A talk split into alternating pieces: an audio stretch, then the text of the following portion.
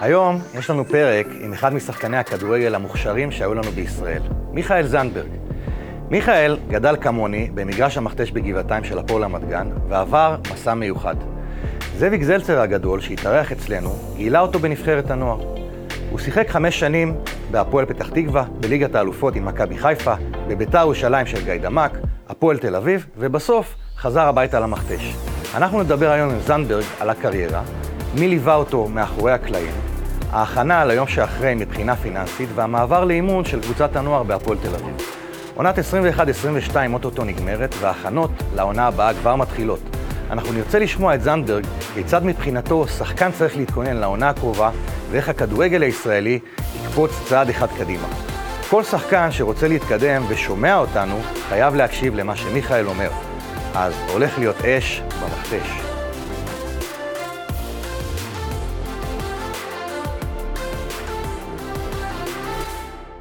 בוקר טוב, אנחנו עדיין על המגרש, אבל לא דקה ביום שאחרי, פודקאסט הדקה ה-90. אנחנו גאים לארח את מיכאל זנדברג היום, אחד השחקנים באמת הטובים ביותר שהיו לנו בישראל. בוקר טוב, מה קורה? אהלן, בוקר טוב, מה נשמע? תודה רבה, מה נשמע? תודה שאתם מארחים אותי. טוב, אז כמו שאתה קצת דיברנו עכשיו כשנפגשנו, אנחנו מדברים פה על פודקאסט שהוא קצת שונה. אנחנו מדברים פה גם על ספורט וגם ביזנס, עסקים. אנחנו מדברים פה על ניהול הקריירה של שחקנים, מצד שני, אנחנו גם מדברים מה אנחנו עושים לקראת היום שאחרי. אתה שמה, היום אתה מאמן בקבוצת הנוער, ומאוד מאוד יעניין אותנו היום שנדבר קצת על הקריירה, נדבר על ההכנות ליום שאחרי, גם ברמה הפיננסית, משפטית, ומה אנחנו עושים הלאה, אתה יודע, אוטוטו נגמרת העונה 21-22 ומתחילה העונה הבאה.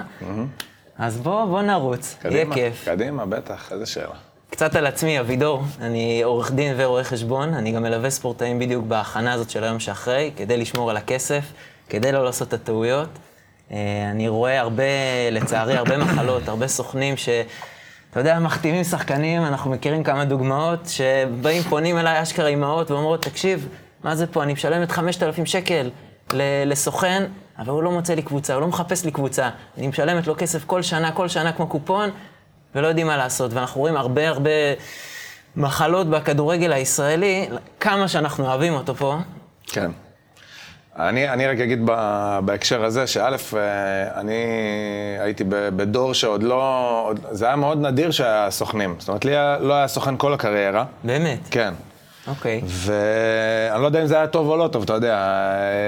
מדי פעם התקשרו אליי סוכנים פה ושם, אמרו לי, בואי, אני רוצה לייצג אותך למשך זמן מסוים או לקבוצות מסוימות, וחתמתי להם בלי כסף כמובן.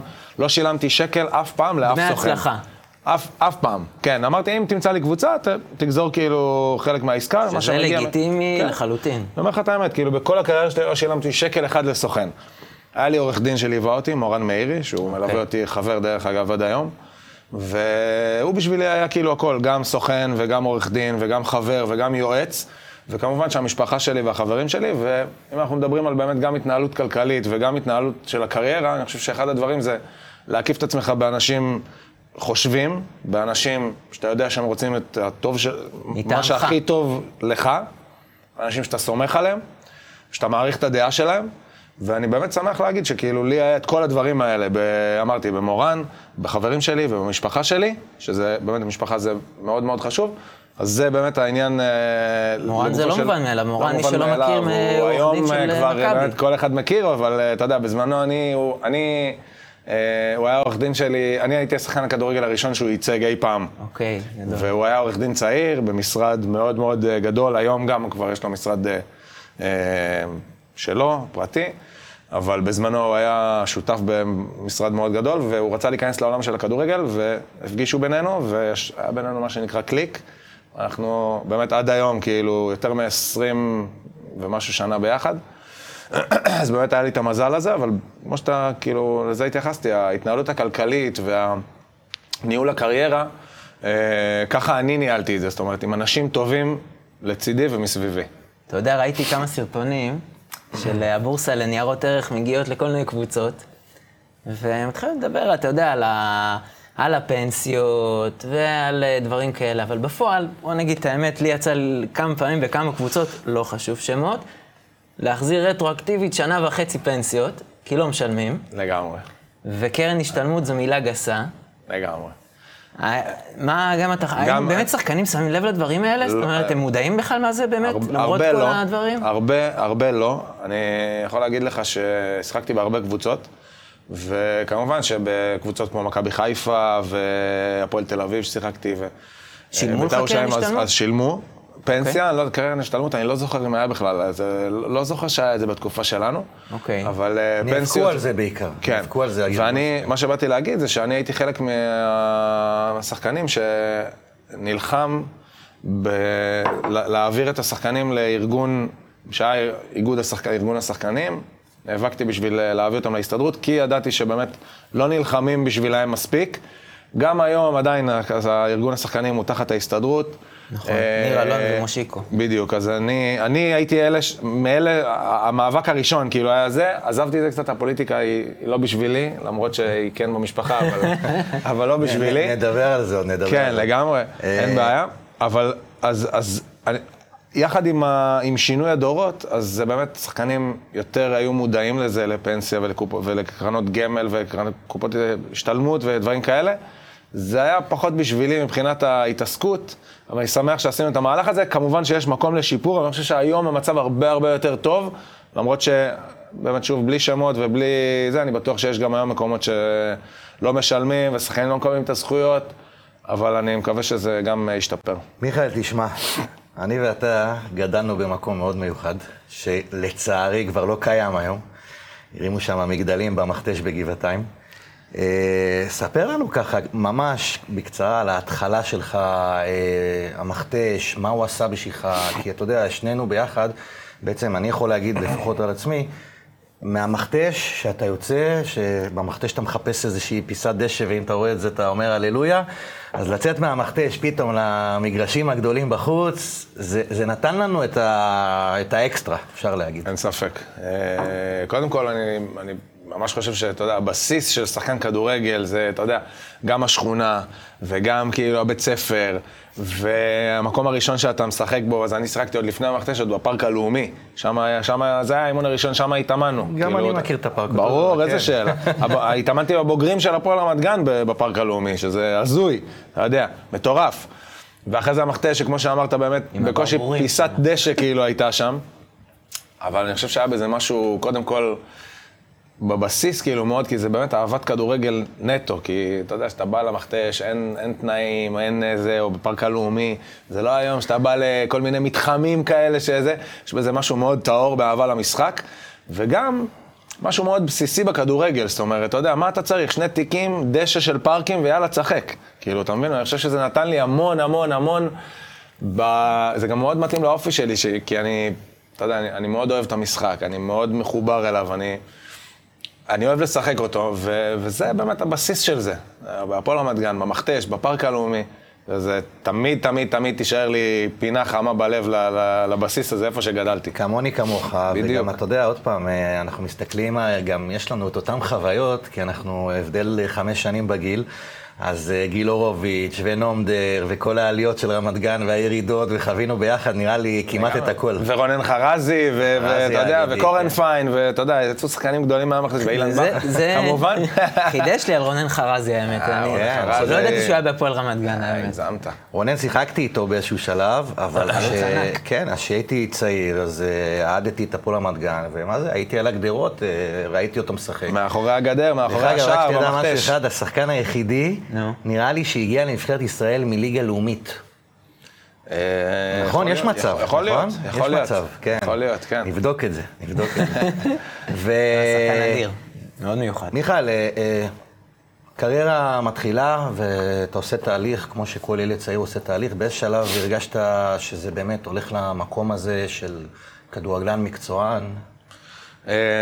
האמת שהיה ממש רגע כזה, כאילו זה היה רגע, זאת אומרת, הייתי בפועל רמת גן, וזה היה כאילו עדיין חוג, פחות או יותר, אתה יודע, גם שהייתי בנוער אפילו, התחלתי לשחק יחסית מאוחר, בגיל 12-13, שזה היום, אתה יודע, מתחילים לשחק בגיל 6 כבר בקבוצה, אז אני יחסית מאוחר, וחברים מהמכתש, מהשכונה, הולכים ביחד לפארק, למכתש, להתאמן וזה, זה היה די חוג.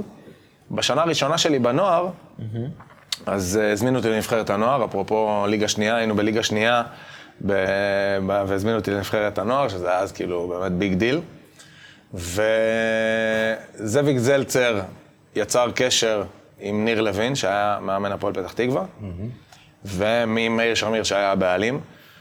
באו לראות אותי באיזה משחק או משהו כזה, או עקבו אחריי או משהו כזה, והציעו הצעה להפועל רמת גן לקנות אותי. כן, עד היום. הוא התארח אצלנו, הוא יש לו עין מדהימה. כן. באיתור שחקנים. ואז הגיעה הצעה מהפועל פתח תקווה, לקבוצת הנוער, כאילו הייתי עוד שנה ראשונה נוער. ואני זוכר שדיברנו על אנשים שמקיפים אותי, אני זוכר שכאילו התאספנו המשפחה, עוד מורן כמובן לא היה בסיפור ולא הכרתי אותו עוד. וישבתי עם המשפחה שלי, עם אבא שלי בעיקר שהיה... והוא לחצת עליה? לא, לא, לא. משהו כזה, זאת אומרת, אבא שלי כאילו, ישבנו בשולחן כזה, אמרנו, אוקיי, יש הצעה מהפועל פתח תקווה, ככה וככה וככה. עכשיו אבא שלי כאילו אמר לי, בוא תחליט, אתה רוצה כאילו להמשיך להישאר בהפועל רמת גן, שזה בסדר גמור, עם החברים, במכתש, כיף, חוג, אנחנו לא יודעים כאילו, הקבוצה הייתה בליגה השנייה, אם לא שלישית אפילו. אז היה פיצול של הליגות, אם אתה זוכר, שהיה כאילו שבע קבוצות הלכו לליגה א', שבע קבוצות לליגה לאומית, ועשו ליגת העל וזה, אז הפועל רמת גן הייתה בליגה א'. איזה שנה זה היה? 97. אוקיי. שנת 97. אז הוא אמר לי, או שאתה רוצה כאילו להישאר כאילו כאן, אבל זה פחות או יותר לדשדש, ומי יודע מתי תבוא הצעה, כי כבר הייתה לי הצעה ממכבי חיפה שדחינו אותה, כי רצו שאני אבוא לפנימיה בכפר גלים. ולא רציתי כאילו לעזוב כמובן את הבית ספר ואת החברים ואת זה, ואז הגיעה הצעה מהפועל פתח תקווה, שזה היה כאילו להמשיך להישאר בבית וזה, ורק לקחת את זה לחוזה מקצועני. ובסוף החלטנו ללכת על זה, אחרי כמה ימים או כמה שיחות, אני לא זוכר בדיוק, ואז ידעתי שכאילו זה הולך לשם. מה זאביק אמר לך? מה יצאת הזהב הזאת שאמרת, אוקיי, עכשיו אני באמת לוקח את התיק? לא, הוא לא אמר לי שום דבר, הוא כאילו, זאת אומרת, הוא הזמין אותי כאילו לנבחרת הנוער, ואז כאילו זה עשה את הצעד הראשון למקצוענות, ואז בא, זה הכל בא באותה תקופה, פחות או יותר. ההצעה מהפועל פתח תקווה ונבחרת הנוער וזה, אז כאילו ידעתי ששם, זה הולך כאילו לכיוון מקצועני, עד אז לא חשבתי על זה אפילו. אני אגיד לך משהו, היום אתה משמש כמאמן, אבל יש פה שאלה מאוד מאוד, כי אחת הבעיות שאני חווה בכל אופן כיועץ מנטלי לספורטאים, זה חוסר מודעות. כן. וזה נשמע כאילו שעד אותו רגע מיכאל לא ידע עד כמה הוא טוב. אני עד היום כאילו טוען שכאילו היו שחקנים יותר טובים ממני, למרות שהחברים שלי אומרים שזה שטויות, בעיקר בוקסה. זה צנוע, תאמין לי. לא, שהיו יותר שחקנים באמת טובים בקבוצה שלי, שהם לא הגיעו כאילו, אבל היו במחלקות נוער, ודרך אגב, אפרופו זה, אני גם רואה... אני חושב שבמשך 5 שנים ברציפות אולי היית השחקן הכי טוב בישראל, וקיבלת אולי פעם אחת שחקן עונה, לדעתי, בביתר, אם אני טועה. כן, אז זכיתי פעם במקום שני. זהו, אבל היית טופ פלייר פה בישראל. אבל בהפועל רמת גן כאילו עוד לא, גם לא חשבתי על זה, כאילו, אתה יודע, פשוט נהניתי לשחק כדורגל, היה לי חבר'ה על הכיפאק, באמת חבר'ה נהדרים בקבוצה, נהניתי, לא חשבתי, זה לא עניין, לא חשבתי אם אני טוב, לא טוב, אתה יודע, נהניתי לשחק כדורגל. וברגע שהגיע כאילו באמת ההצעה הזאת, אז אמרתי, אוקיי, אפשר להפוך את זה למקצועני, כאילו, אוקיי, באמת, קבוצה, הפועל פתח תקווה הייתה אז קבוצה בטופ של הכדורגל, זה הייתה חברה קבועה ב4-5 קבוצות הראשונות בליגת העל, זה היום נשמע מוזר, אבל זה ככה היה, עם בעלים מאחוריה, ונבחרת הנוער וזה, אז אמרתי, אוקיי, כן, יש פה משהו. ואני לא יודע, כאילו, אתה יודע, לא התעסקתי באם אני טוב או אם אני לא טוב, וכמו שאתה אמרנו על המשפחה, כאילו, גם הם אף פעם לא עשו ממני סיפור, כאילו, כזה. אתה יודע, היום שאני מדבר עם הורים, הילד שלי הוא ככה, ההורים שלי בחיים כאילו, בחיים לא אמרו כאילו דבר כזה, הם לא היו באימונים שלי, הם לא ידעו, אתה יודע, הם ידעו שאני מגיל 0 עם הכדור, ואני אוהב כדורגל, אבל לא יודעים, אני טוב, לא טוב, לא מבינים בכדורגל כל כך. אבל כמה באמת אתה נותן משמעות לדחיפה של ההורים בקריירה שלך? ההורים שלי הם מאוד תמכו בי והיו שם מאחורי הקלעים, הם לא היו מההורים סטייל בוזגלו, אתה יודע, שכאילו מאוד מעורב בקריירה ויושב עם... אבא שלי ישב איתי כאילו כמובן בפגישות, אז שהיה אחרי זה עם הפועל פתח תקווה, ואחרי זה שהיה במכבי חיפה, ואחרי זה נתן למורן לנהל את העניינים וזה, והוא דיבר וכמובן היה שם וזה, אבל הוא לא היה מהמעורבים, שוב, במחלקות נוער כמעט ולא היה, באימונים שלי ברור שלא, כמעט ולא היו במשחקים שלי, זה גם, זה לא בית של כדורגל. אתה מבין, זה לא בית של כדורגל, בשום צורה. סליחה רק על ההפרעה, שים לב על אנקדוטה נורא חשובה שלדעתי היא קריטית, שהאבא ידע לשחרר. זאת אומרת, ליווה, תמך, אבל לא ישב על הצוואר ולא מאוד. עשה טעויות, ונתן לאיש סומך עליו, שהוכיח את עצמו, מורן כנראה הוכיח את עצמו גם כמישהו שהוא, אתה יודע, trustworthy כזה, אחד שאפשר להאמין בו, ובסוף נתן לו לנהל את הדברים. זה מה זה חשוב? לגמרי, אני באמת... שיהיה מישהו אובייקטיבי, איש מקצוע וסלמת. יצא לי לדבר בשנתיים שאני מאמן, וגם לפני זה, עם המון הורים. ובאמת ההצעה שאני נותן לכולם, עשיתי אספות שהיה בתקופה של הקורונה, עשיתי אספות בזום לכל ההורים, שהייתי מאמן נערים א' וזה. אמרתי להם, הדבר באמת הכי טוב שאתם יכולים לעשות, זה לא להפעיל לחץ מיותר על הילדים. היום בטח בתקופה, זה לא היה שאני הייתי שחקן, כן, ממש לא, אבל בתקופה של היום, יש להם כבר סוכנים ומאמנים ונבחרות נוער ובטוויטר ובפייסבוק, כל הזה, יש להם המון לחץ והם גם שמים על עצמם המון לחץ באופן אישי. אני אצליח, אני לא אצליח, למה לא הזמינו אותי, למה לא העלו אותי שנתון מעל, למה לא הזמינו אותי לאימון בבוגרים, למה לא זה, למה לא זה. זה לא היה שאני הייתי שחקן, האמת, אבל אין צורך בלחץ הנוסף הזה מההורים, שיושבים עליהם, שזה, אני חושב שבאמת לדעת, לשחרר, אתה יודע, אפשר לתמוך, אפשר לתת מילה, אפשר לעודד, אחרי הפסד, אחרי משחק שלא שיחקת או שלא היית בסגל, או זה כמובן מבורך, אבל להפעיל את הלחץ הזה, ואנחנו יודעים, אני בטוח שאילן, גם אתה ברור, נתקל בזה בעבודה שלך, עם הורים ועם שחקנים, שאתה גם אם הם לא אומרים את זה, אז אתה מרגיש את זה, שיש להם לחץ מהבית, ולי פשוט לא היה את זה, הייתה לי תמיכה, 100% תמיכה, לא עשו ממני, לא ממני ולא סיפור גדול, לא שהצלחתי ולא שנכשלתי, וזה עזר לי להתמודד עם רגעים גם לא טובים בעיקר, וגם טובים, כי אתה יודע, אחרי רגעים טובים בקריירה, אתה יודע, קל מאוד לתפוס מעצמך וזה, ופרסומים בעיתון ופה ושם, וכולם מחמיאים לך וזה, ובמשפחה תמיד כאילו שמרו על איזשהו איזון ובלנס, גם בתוך המשפחה וגם כלפי חוץ. שכאילו לא לעשות סיפור, הכל בסדר, כאילו, אוקיי. צריך לגזור ולשמור את הקטע הזה, קחו הורים, תשמעו דקה של פרופורציות, סלמת. בדיוק, כן. הכל פרופורציות, ממש. פרופורציות וצניעות. לגמרי.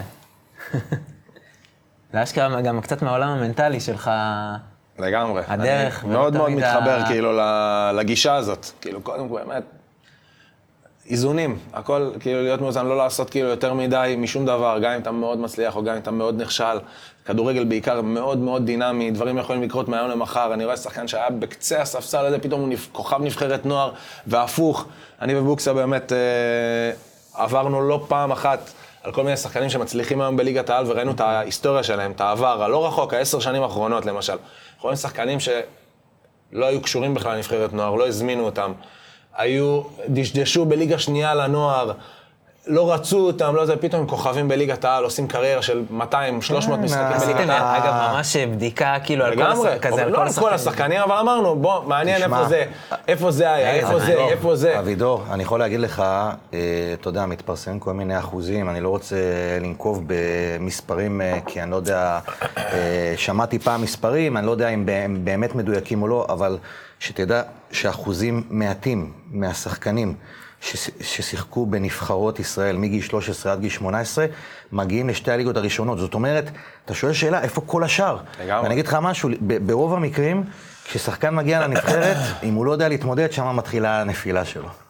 וזה גם, זה אחד, ושתיים, אתה יודע, נבחרת נוער בו, זה כאילו, אתה בן 17, יש עוד כל כך הרבה, 17, 18, יש עוד כל כך הרבה לעבור בדרך. אתה עוד לא דרכת בבוגרים. כן. מחלקות נוער, באמת, עם כל הכבוד, זה נותן בסיס וזה, אבל זה לא, זה כל כך שונה מבוגרים, שאחרי זה אתה הולך לקריירה של 10, 15, 20 שנה, שאתה צריך להתמודד עם דברים אחרים שהתמודדת איתם בנבחרת נוער, וזה שהיית כאילו בנבחרת נוער, או כוכב בליגת העל לנוער, זה באמת לא אומר שום דבר. איך העבודה לא שלך באמת, שלך ושל בוקסה, ביחד? בדיוק סיפרתי לאילן האמת לפני שזה, הייתה עד עכשיו, בשנתיים האלה, מאוד מאוד קרובה, צמודה, יומיומית, שיחות טלפון, פגישות, התייעצויות, הכל, באמת, הכל מהכל. ועכשיו באמת הוא עובר לבוגרים, מאמין שהאינטראקציה תהיה פחות קרובה, אבל עדיין, זה תחת אותו מועדון, ואני מאמין שאנחנו עדיין, כמובן אנחנו גם חברים, בנוסף לזה. תראה, אני אגיד לך משהו, אני הייתי בלא מעט אקדמיות בחו"ל, וגם הייתי איזושהי תקופה באנגליה במבחנים, כשמאמן אנגלי, גם בגילאים הצעירים, מגיע למועדון, אז זה באמת יום שלם, יום עבודה, ובאמת ככה קורה בהפועל תל אביב היום, מבחינתך? תשמע, הלוואי והיה לנו את ה... אני בטוח שלא יודע, לא משנה איפה היית באנגליה, בטוח שזה מתקן ופסיליטיז, כאילו ברמה של זה. אני בטוח, תראה, אתה באופי שלך שואף למצוינות. אני יכול להגיד לך שאני מתעסק בקבוצה, לא אגיד לך 24/7, כן, אבל אני מתעסק המון בקבוצה, ואם זה לא במתחם עצמו, כי באמת שמה... אתה יודע, הלוואי שהיה לי באמת את הפסיליטיז ואת הזה, למרות שכן, אני לא מתלונן, ההפך, יש לי שם אחלה מתחם ויש לי משרד משלי, ויש חדר כושר שאנחנו, אתה יודע, הצוות עושים אימוני כושר, וליד אנחנו הולכים לאכול, אתה יודע, אני מנסה להעביר כמה שיותר זמן במתחם, ואם זה לא שם, אז אתה יודע, אז אנחנו יושבים בבית קפה ורואים את המשחקים ביחד ומנתחים אותם, ואתה יודע, כאלה, רוב הזמן שלי ביום מוקדש להתעסקות בקבוצה. אם זה דרך עד, יש לנו אתר שאנחנו, שחקנים ממלאים שאלונים, או ממלאים דוח יומי, ואם זה באמת, אמרתי, במתחם בחדר כושר, או ללכת לאכול ליד, או במשרד שלי, בחדר. רוב הזמן מוקדש לקבוצה, כי גם, אתה יודע, בסוף אני אוהב את זה. מה אתה מצפה משחקנים שלך? נגיד 2-3 דברים שאתה אומר, אוקיי, לעונה הקרובה, מה אתה מצפה? זה מאוד אינדיבידואלי, אני עורך שיחות כל הזמן עם כל השחקנים, אבל בתחילת עונה, לשמוע ממנו מה הוא מצפה מעצמו קודם כל, ואיך אני רואה את הדברים בנוגע אליו. כמובן שזה שונה, אתה יודע, יש שחקן שכבר שנה שנייה נוער, והוא שחקן מאוד מוביל, אז אני בתחילת עונה עושה לו שיחה, אני צריך שאתה שנה, תעלה מדרגה, תיקח על עצמך את הקבוצה, תיקח אחריות, אתה מנהיג, אתה הקפטן, אתה זה, לא יודע, למשל, זו שיחה שעשיתי עם אחד ואחד, ששנה ראשונה נוער. ואתה יודע, מצפה לראות גרף השתפרות, אני לא מצפה שאתה השנה תשחק 90 דקות כל משחק, זה לא יקרה, אוקיי? למשל, סתם.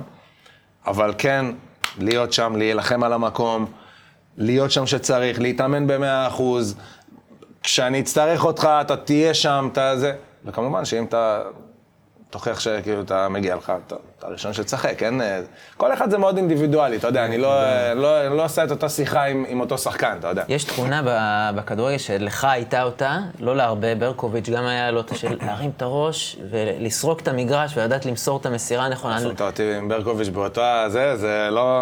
אני לא מתהדר בנוצות שלו. סבבה, ברקוביץ' סבבה, ברור, אבל זו תכונה ש... ברקוביץ' הוא במקום המונח. סבבה, ברור ש... מבחינה מקצועית אתה מתכוון לשחקנים? אבל איך...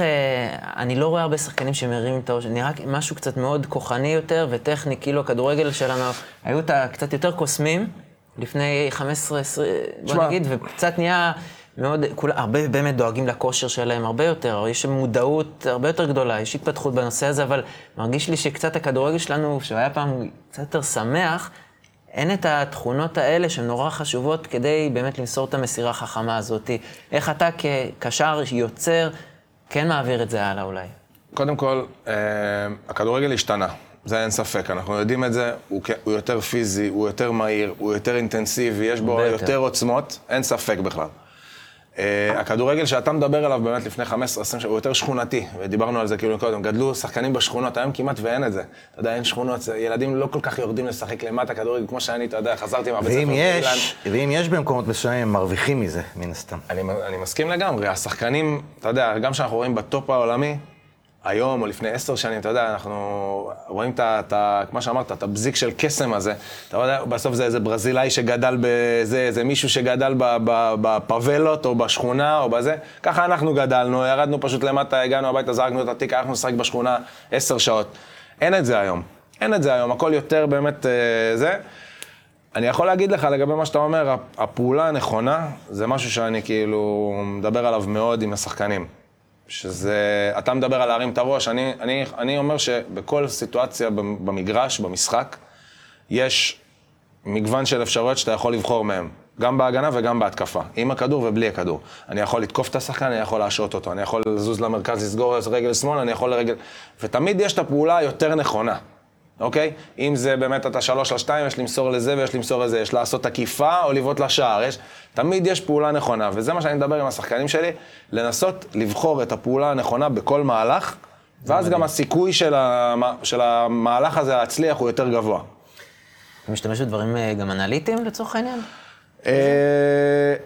יותר בווידאו, זאת אומרת יותר בווידאו, אני מראה למשל וידאו אישי לשחקנים ואני אומר להם, ואני גם מאוד אוהב לשתף את השחקנים, אז אני מראה להם למשל 3 קטעים, אם שחקן עשה משהו מסוים יותר מפעם אחת במשחק, אני מראה לו כמה קטעים כאלה ואני אגיד לו, מה אתה חושב שהיית צריך לעשות במקרה הזה?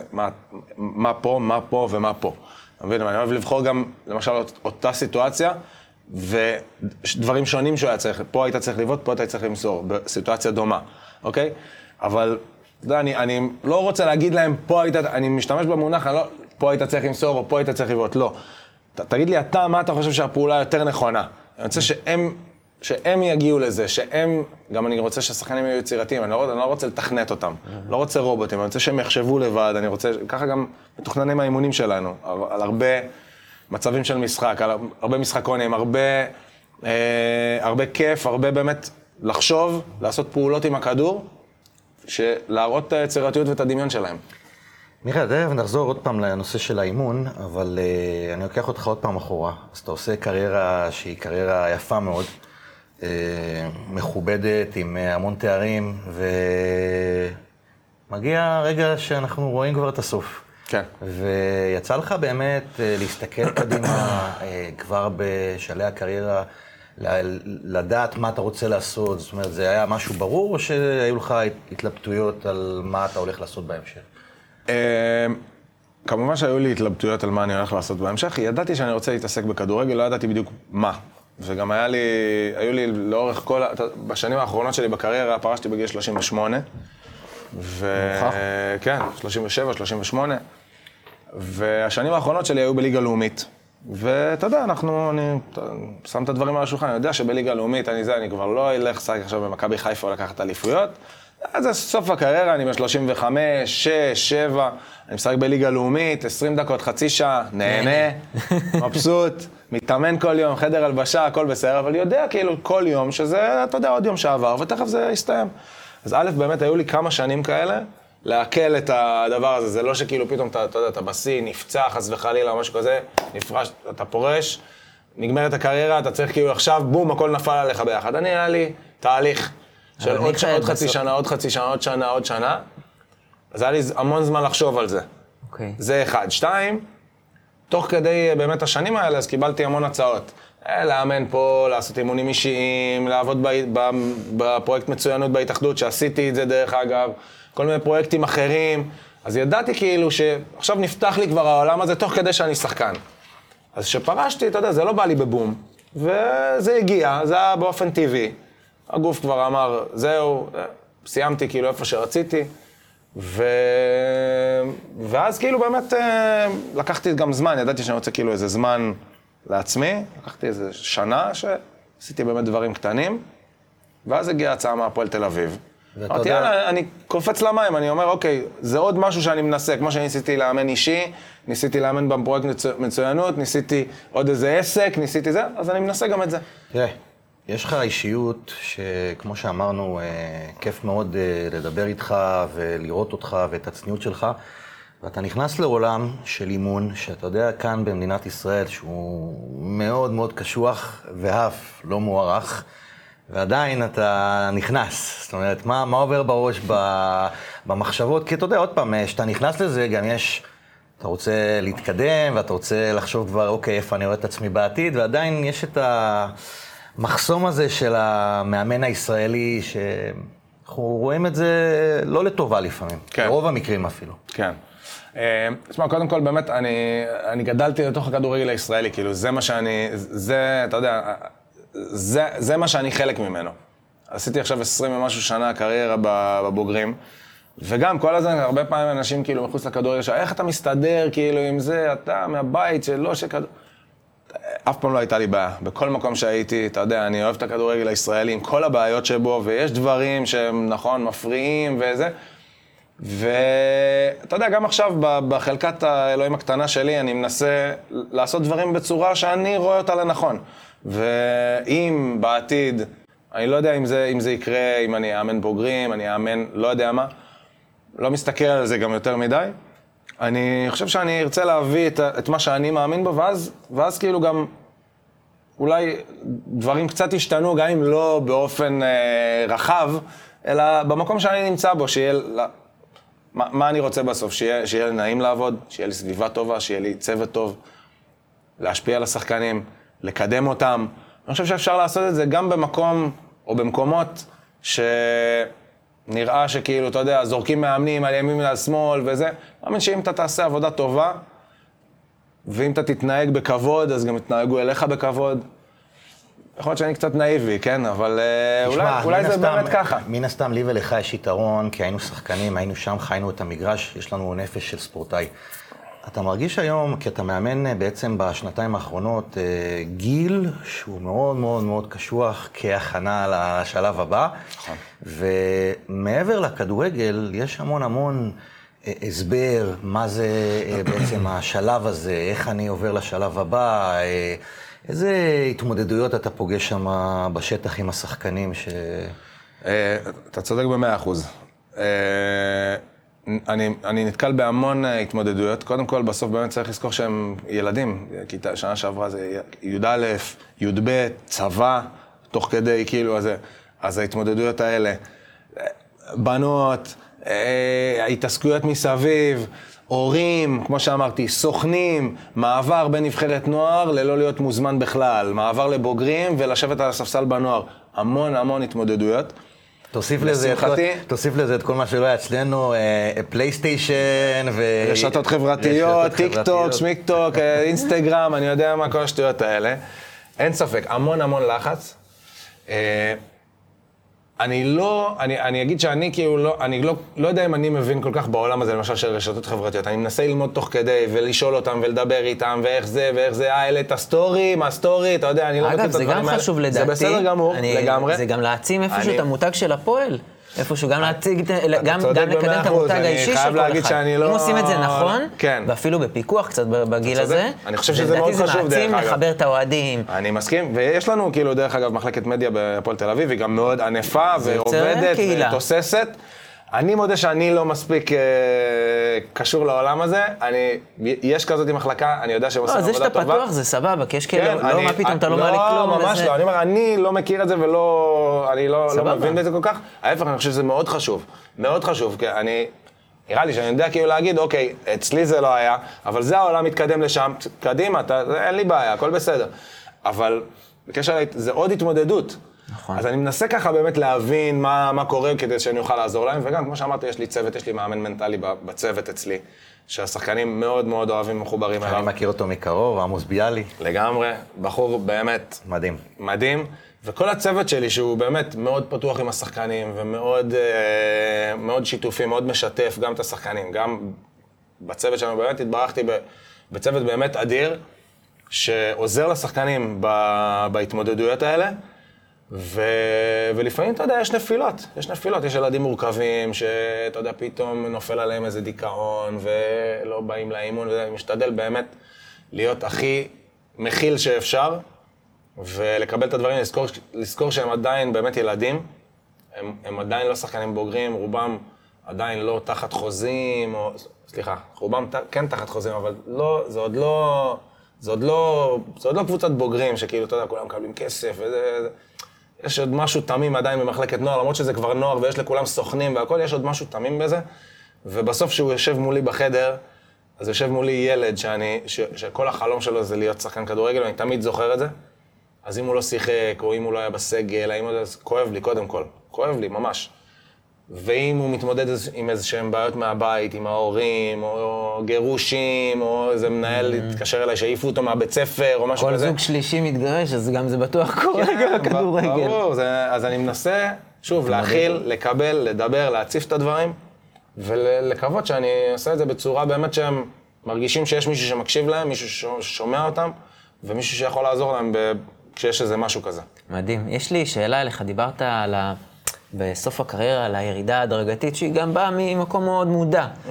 אבל בסופו של דבר, בוא נשים את האמת על השולחן, השלטר הכלכלי, זאת אומרת, החוזים, והיו לך, והגיע לך גם חוזים מאוד גבוהים, הגיע לך את זה, כי נתת בסופו של דבר תוצאות, וקידמת את הכדורגל, אבל מה עושים? זאת אומרת, נגמר השלטר, איך מבחינתך אתה רואה את ההתנהלות הזאת? היה לך, אמרת, שנה אוף, כאילו, איך, אוקיי, מה אני עושה עכשיו? אז קודם כל, כמו שאמרת, ההדרגה גם היא מקצועית, אז היא גם באה עם הדרגה כלכלית. זאת אומרת, הרווחתי אתה יודע, פה, ואז אחרי שנה קצת ירדתי, ואחרי שנה קצת ירדתי, ואחרי זה ליגה לאומית. השקעת קצת בנכסים. כמובן, בטח. האמת שוב, דיברנו מההתחלה על האנשים שהיו מסביבי. השקעתי, יש לי עסקים שאני משקיע בהם, יש לי נדל"ן שאני משקיע בו, יש לי מניות שאני משקיע בהם. אתה יודע, אני לא איש עשיר בשום צורה, ואני לא יכול להרשות לעצמי לא לעבוד, וגם בשנה הזאת שלקחתי כאילו time off מהכדורגל, עדיין עבדתי. זאת אומרת, עשיתי פרויקט של אימונים אישיים ועבדתי במצוינות, זה היה מאוד איזי. כסף הזה צריך לשמש אותך עכשיו לשנים. בדיוק, לגמרי, לגמרי. זה בסיס מעולה, אבל... השתמשתי בכסף, אבל אני, אתה יודע, אני צריך להמשיך לעבוד, וגם עכשיו שאני מאמן, אתה יודע, אני עושה עוד דברים, לא מתעסק בהם, אבל ההשקעות שלי, אתה יודע, מניבות. איך אתה מנהל את העסקים שבהם השקעת בהם? לא מניות שזה מאוד מאוד פסיבי, אבל זה כבר משהו קצת יותר אקטיבי. כן, יש לי למשל סתם בית קפה או איזה מרכז, זה שותפים, הם מקבל דוח, אני לא חזק בכספים ולא זה שוב. אני מקווה ומאמין, ועד עכשיו זה הוכיח את עצמו ששמתי את הכסף עם שותפים ועם אנשים שהם מאמינים, ושאני יכול לסמוך עליהם, ושהם דואגים לאינטרסים שלי. וזהו, ככה זה מתנהל. תראה, אם אתה מביא לשותפויות שלך, את ההתנהלות שלך מול מורן מאירי, אז מן הסתם... מורן כמובן הוא בכל עסק שאני מושקע, ובכל דבר שאני זה, ישר עובר דרכו, וגם אם הוא לא, גם הוא אומר לי, אני לא הייתי זה, ואני כן מחליט ללכת את זה, אז הוא בסוף, אתה יודע, מקבל את הדברים, ומייעץ לי, ועוזר לי, ובאמת... חשוב, אנחנו רואים כל כך הרבה נפילות, דיברנו על זה גם עם שימון וזה, יש כל כך הרבה הצעות. בסופו של דבר, אתם אנשים עם פרופיל גבוה, לא יעזור. וכל אחד רוצה אתכם, סתם מיכאל, בוא, יש לי איזה עסק ברמת גן, חבל על הזמן, בטוח קיבלת הצעות. אל תשאל כמה, באמת. אז צריך לדעת להתמודד עם זה, במחירת חלומות האלה. שנים שעברו, עשרות אם לא מאות הצעות לכל מיני, יש לי סטארט-אפ, יש לי זה, יש לי עסק, בוא נפתח זה. אתה יודע, אז יש דברים שכאילו אני באמת כבר מההתחלה מנפנף, יש דברים שאני בא, שומע ואני אומר, זה לא מתאים לי, זה גם תלוי מאוד בתקופה בחיים, אתה יודע, עכשיו סתם קניתי דירה, ועכשיו בא אליי מישהו עם איזו הצעה לאיזה, אני גם כמה שזה נראה לי מעניין וזה, אני לא יכול להשקיע, עכשיו שמתי כסף בדירה, אין לי זמן, אין לי כסף עכשיו להשקיע ב-X, Y. אין מה לעשות. מיכאל, שאלה, לפני שאנחנו מגיעים ל-90 שניות, מה דרוש היום לפי דעתך בשביל לשפר את הכדורגלן הישראלי? כי זו שאלה שעולה בכל המדיות, ועדיין חשוב ממאמן נוער בהפועל תל אביב, שהיה שחקן, מה אתה רואה בקטע? שחקן שמה, טוב, זה... אני מבקש.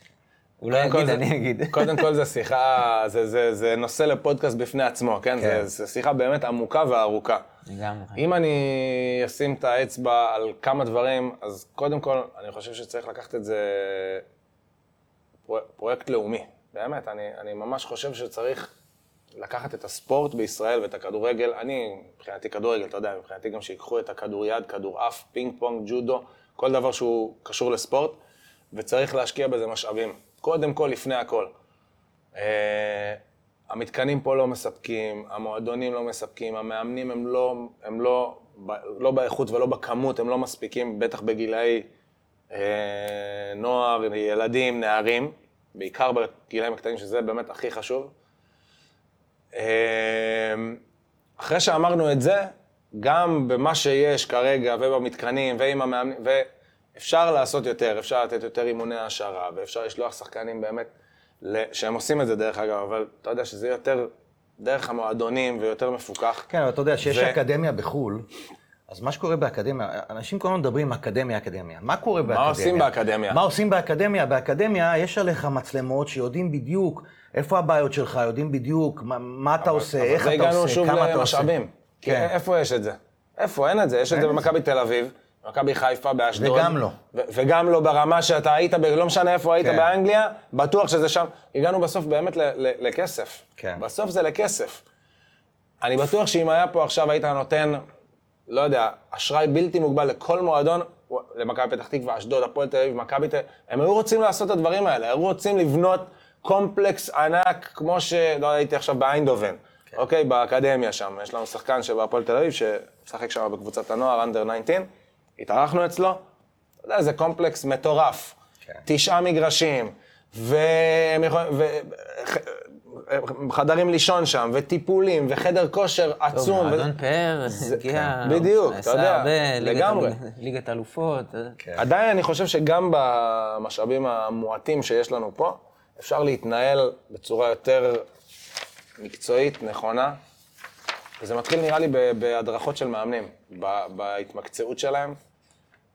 אבל שוב אנחנו מגיעים לכסף, כי בשביל, אתה יודע, אתה נותן 2,000 שקל או 3,000 שקל למאמן ילדים א', שהוא בא כל יום, הוא חייב לעבוד בעוד עבודה, אז הוא לא משקיע את כל כולו באימון, והוא לא נותן את התשומת לב לשחק. איך אמרת? שיחה לעוד 3 פודקאסטים. ממש, ממש. אנחנו לא הראשונים שנדרשים לשאלות האלה, זה שאלות מאוד מאוד חשובות. היינו אמורים לארח את בוקסה, אולי נעשה פה איזה... בוקסה, תארחו אותו, בזה הוא ידבר יותר על הפיתוח של השחקן, כאילו מבחינת הניהול המקצועי, שזה מאוד חשוב. טוב, יש לנו פינה 90 שניות, זו פינה שאנחנו עושים עם כל אורח שלנו, אז אבידו.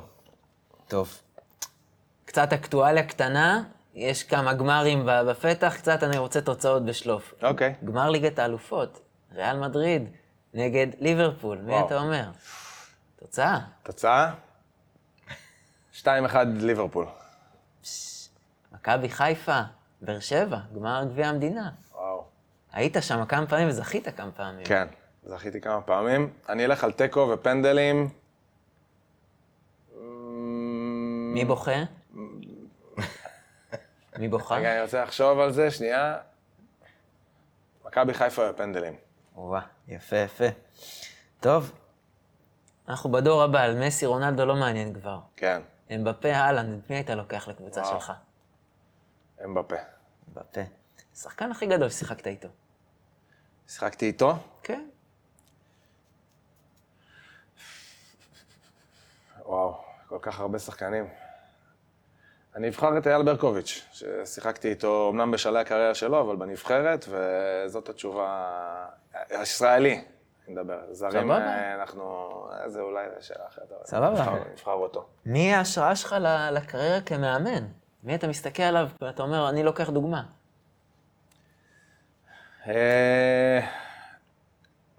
אין אחד כזה. אני יכול להגיד לך שאני רואה... ברשתות החברתיות, יוטיוב וכאלה וזה, המון אימונים של המון מאמנים. כולם יגידו גוארדיולה וקלופ וזה וזה, אז אני רואה גם אימונים שלהם, אבל אני גם רואה אימונים של אטלנטה וסאות'המפטון וכל מיני דברים כאלה. מה יפה אטלנטה? כן, אני רואה הכל ואני מנסה לקחת מלא דברים ולהתאים אותם לאיך שאני רואה את זה לנכון לקבוצה שלי. אז אני אחזק את השאלה של אבידור, המאמן הטוב בעולם. המאמן הטוב בעולם, כנראה שזה גוארדיולה. כנראה גוארדיולה. הרגע הכי גדול בקריירה שלך? ליגת אלופות עם מכבי חיפה. איזה רגע. רגע טוב, כן. להיות בליגת אלופות, חבל הזמן. ליגת אלופות. תראה, אני לא מכיר את דעותיך הפוליטיות. אתה מכיר, למה לא? אבל... אנחנו לא נכנסים פוליטית. תשמע, לא נכנסים. אין שום בעיה, הכל טוב. אבל איך זה לשחק בביתר? ולהיות בבית של מרץ. אין עם זה שום בעיה, נדרשתי גם לשאלה הזאת הרבה פעמים. אמרתי, זה גם, אני אגיד לך משהו, כשאני שחקתי בבית"ר ירושלים זה היה בשנת 2006-2007 הגעתי לשם, שזה היה לפני משהו כמו 15 שנה. הלהבות הפוליטיות לא היו כמו שהן היום. זה קודם כל. כמובן, רשתות חברתיות, כל הדברים האלה שהציטו את כל הדברים האלה, זה לא היה. זה היה, אוקיי? כולם ידעו, אתה יודע, לא הסתרתי אף פעם, אתה יודע, אני אוהב לדבר, בטח בחדר הלבשה, ובטח אין לי בעיה, אתה יודע, לעמוד מאחורי הדעות שלי, ולדבר איתם ולהתווכח איתם עליהן. אבל אתה יודע, האוהדים של בית"ר ירושלים ראו מה שאני נותן להם במגרש, ועד היום באים אליי, למרות שאתה שמאלני, אני אוהב אותך וזה, זה. אין קשר, באמת ספורט ופוליטיקה. מספיק מקומות מערבים בין ספורט לפוליטיקה, בבית"ר ירושלים או בכל קבוצה אחרת שהייתי, זה לא קרה. יאללה, כמה שאלות מהירות. אלון חזן, יצליח עם הנבחרת? השאלה מה זה הצלחה, אבל הוא מאמן טוב, אני בטוח שיצליח. הצלחה זה הגדרה, בטח לנבחרת זה הגדרה, לעלות ליורו?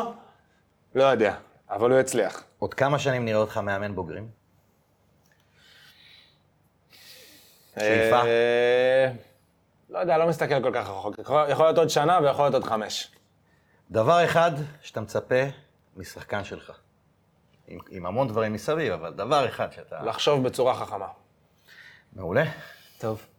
פינה אחרונה, פינת הטיפים. כן. 3 טיפים לשחקנים צעירים. אוקיי, שמסתכלים עלינו, עליך עכשיו. איך אנחנו עכשיו מכינים את עצמנו לעונה הבאה? אוקיי, איך אנחנו מכינים את עצמנו לעונה הבאה, או טיפים בכלל קריירה, זה משהו אחר. אז אתה יכול לשלב את זה לגמרי. לא, כי להכין את עצמנו לעונה הבאה זה יותר ספציפי, אני ככה, אני אגיד משהו יותר כללי. קודם כל, דיברנו על זה עכשיו, מה שאני מצפה משחקן, אז זה מה שאני יכול לתת טיפ, לחשוב. כל הזמן לחשוב, להיות סקרן, לשאול שאלות, לא לקבל את מה שכל אחד אומר כמובן מאליו. אני שהייתי שחקן לכל אורך הקריירה שלי, כל הזמן ניסיתי לשאול שאלות את המאמן כושר, למה אנחנו עושים את זה ולמה אנחנו עושים את זה, ואת המאמן, למה אנחנו ככה ולמה אנחנו... לא הרבה אהבו את זה, הרבה אנשים ראו שכאילו התייחסו לזה בתור מישהו שמתחכם, או מישהו שהוא מתנשא, או מישהו... אבל אני אוהב לשאול שאלות ואני רוצה לדעת למה אנחנו עושים כל מיני דברים, ואני רוצה שאני מועד את השחקנים שלי לעשות את זה גם. לא לקבל שום דבר כמובן מאליו, לשאול למה אנחנו עושים את זה ולמה לא את זה. זה אני מתחבר. אני חושב שזה חשוב. הסקרנות הזאת, היצר הזה, זה גם מפעיל את הדמיון, וגם גורם לך להיות יצירתי. כי אם רק אתה כמו רובוט עושה מה שאומרים לך וזה הכל, אני חושב שאתה לא מפתח את הדמיון, לא מפתח את... ובסוף גם כדורגל זה ענה. ואם אני רק עושה מה שאומרים לי וזה הכל, זה איזושהי צרות כזאת שאני לא אוהב אותה. אז זה אחד. 2, הייתי מצפה משחקנים בכלל, שיהיו קבוצתיים, מפרגנים, לא אנוכיים ולא אגואיסטים.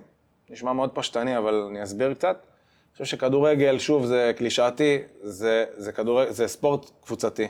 אתה תלוי בקבוצה שלך, והם תלויים בך. רק מתוך הקבוצה יכול לצאת אינדיבידואל טוב. ואם אני מאמין שבשום קבוצה, שחקן שחושב על עצמו קודם לפני הקבוצה, התקרה שלו להצלחה היא מאוד נמוכה. אני חושב שרק דרך הקבוצה, וצריך לדעת את זה, וזה גם לא רק במגרש, זה גם בהתנהלות מסביב, זה בחדר הלבשה, זה על המגרש, זה ציוד, זה הדברים שמעבר. זאת אומרת, להיות ראש קטן ולחשוב כאילו רק איך אני מצליח עכשיו נקודתית, ולמה לא הזמינו אותי ולמה לא עשו לי, זה מתכון למרמור אישי, וגם לחוסר הצלחה אישית. קודם כל, לחשוב דרך הקבוצה, רק דרך שם אתה תצליח. דבר אחרון, השקעה, התמדה. כדורגל צריך לדעת, מי שנכנס לקריירה של כדורגלן, צריך לדעת שזה מרתון עצום, גם לא מרתון אחד. המון רגעים, טובים, פחות טובים, רגעי משבר, הפסדים, דחיות, קבוצה רצתה אותי, לא רצתה אותי, אני לא מקבל את מה שאני רוצה, אני כן... המון המון המון רגעים, והם גם מאוד נזילים ודינמיים. אז חייב להשקיע ולהתאקלם בכל מקום, אם זה בקבוצה חדשה, אם זה במאמן חדש, אם זה שחקנים שאתה לא מכיר, אם זה תפקיד שאתה לא מכיר. הכל מאוד מאוד דינמי ונזיל, וצריך כאילו להיות פרגמטי, גמיש, לכל דבר שקורה. צריך לזרום, כאילו לא להיות מקובל על דבר אחד או על משהו אחד, אלא... מאוד מתחבר למה שאמרת בהתחלה. כן. תשמע, מיכאל, היה תענוג. תודה רבה שבאת. בכיף, שמחתי, נהניתי. כיף גדול. בכיף, תודה רבה. מאוד גאים שבאת. יאללה, בהצלחה, תן בראש. תודה רבה, תודה.